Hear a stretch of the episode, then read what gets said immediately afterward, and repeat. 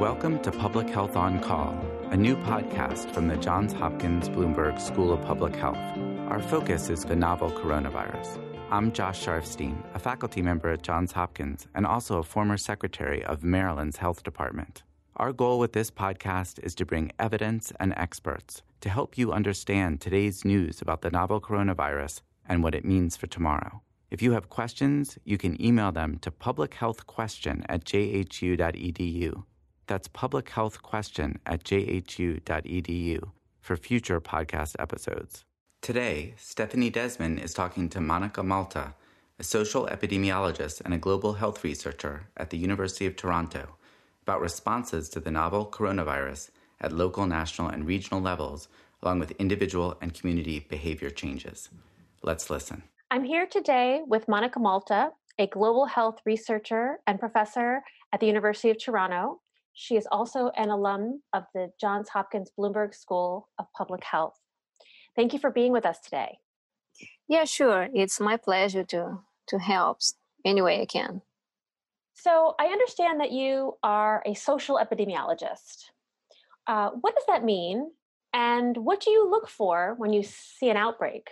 Yeah, as a trained uh, social epidemiologist at Hopkins, I try to look uh, not into the infectious per se, but into the the combined effects of uh, individual behavior, community behaviors, and the response in a local and national and regional level, and how these all those forces can make an outbreak as the COVID 19 peak in China and, and in Italy, but be at the same time uh, controlled in Japan, for instance. So, has your research uh, looked into those questions or they're still evolving? Yeah, I think we have more questions than answers so far with COVID 19. We are seeing a lot of questions. When should we stop social isolation? When schools are going to be open? When this uh, pandemic is going to peak in my community, in my city, and in my country? What we are trying to accomplish is to better understand what is the proper response, what is the more, most effective response when we see an outbreak like the COVID 19. And we are seeing today that Italy is facing the a heavy burden of death. Today we saw that they have more death than in China, and that's that's a new information that we didn't have yesterday.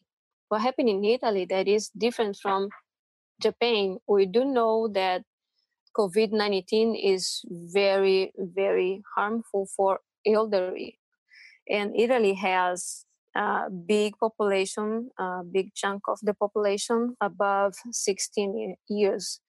But we know that Japan is the country with uh, almost 30% of its population over 16 years old. And we have a very controlled situation in Japan.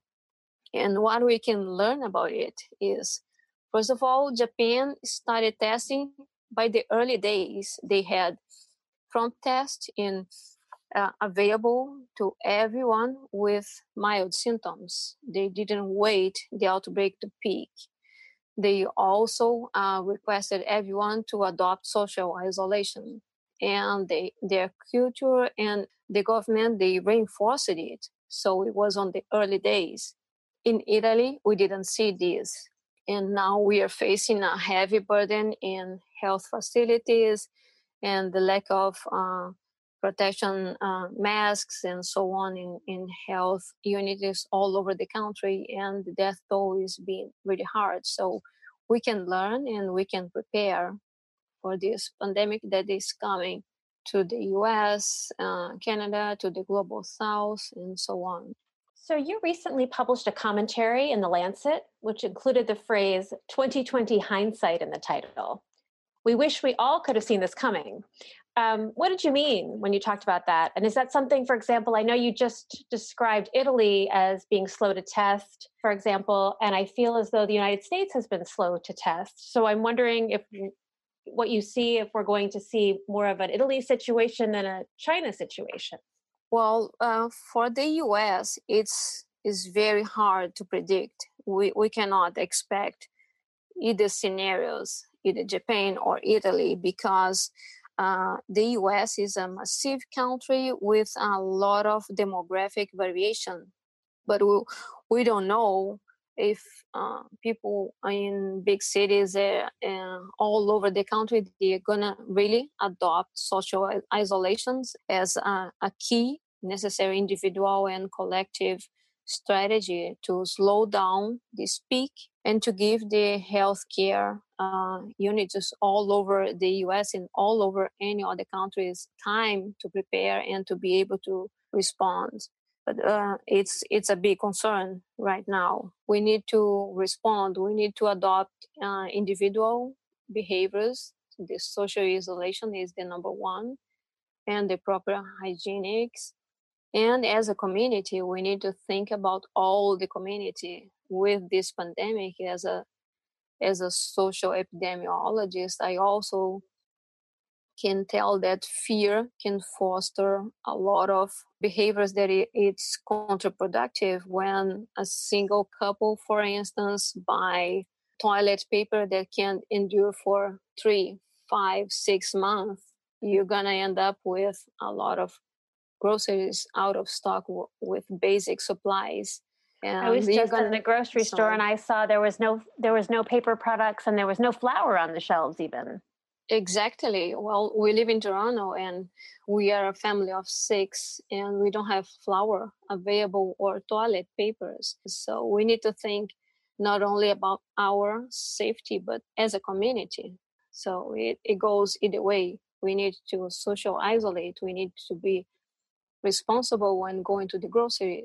I, I'm sitting here thinking about Americans, and I'm wondering if maybe we're not very good at this sort of thing.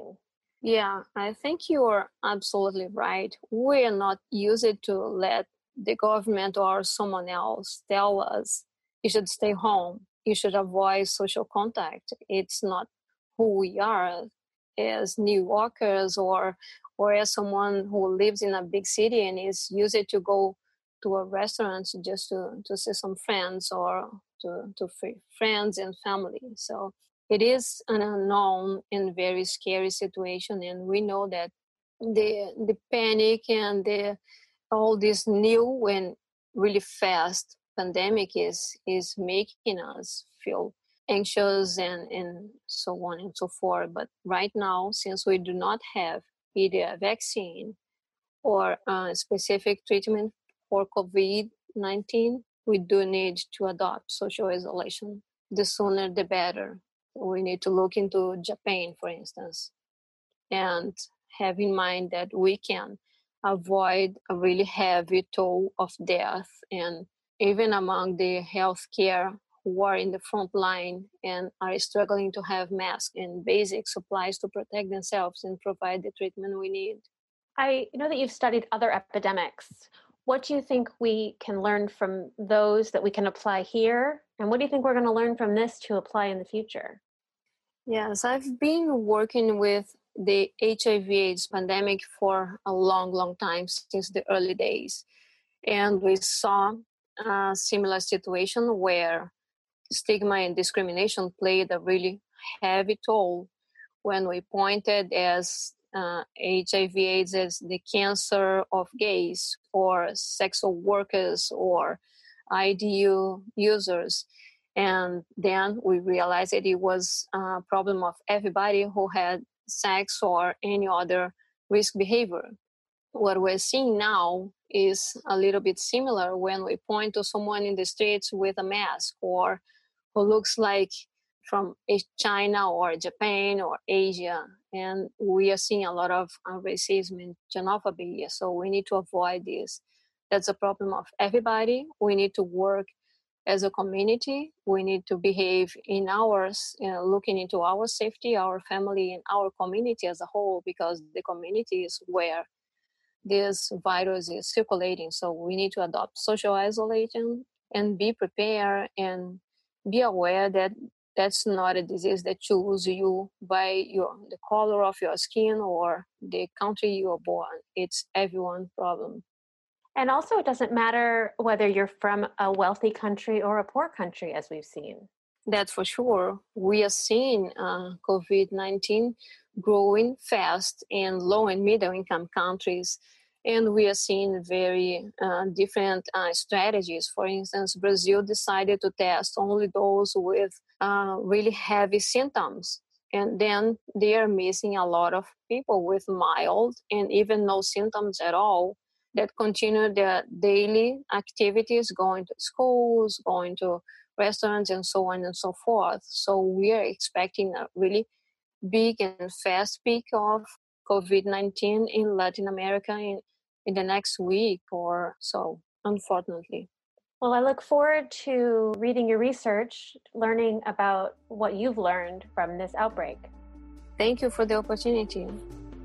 Thank you for listening to Public Health on Call, a new podcast from the Johns Hopkins Bloomberg School of Public Health. Please send questions to be covered in future podcasts to publichealthquestion at jhu.edu. That's publichealthquestion at jhu.edu. This podcast is produced by Josh Sharfstein, Lindsay Smith Rogers, and Lamari Morales.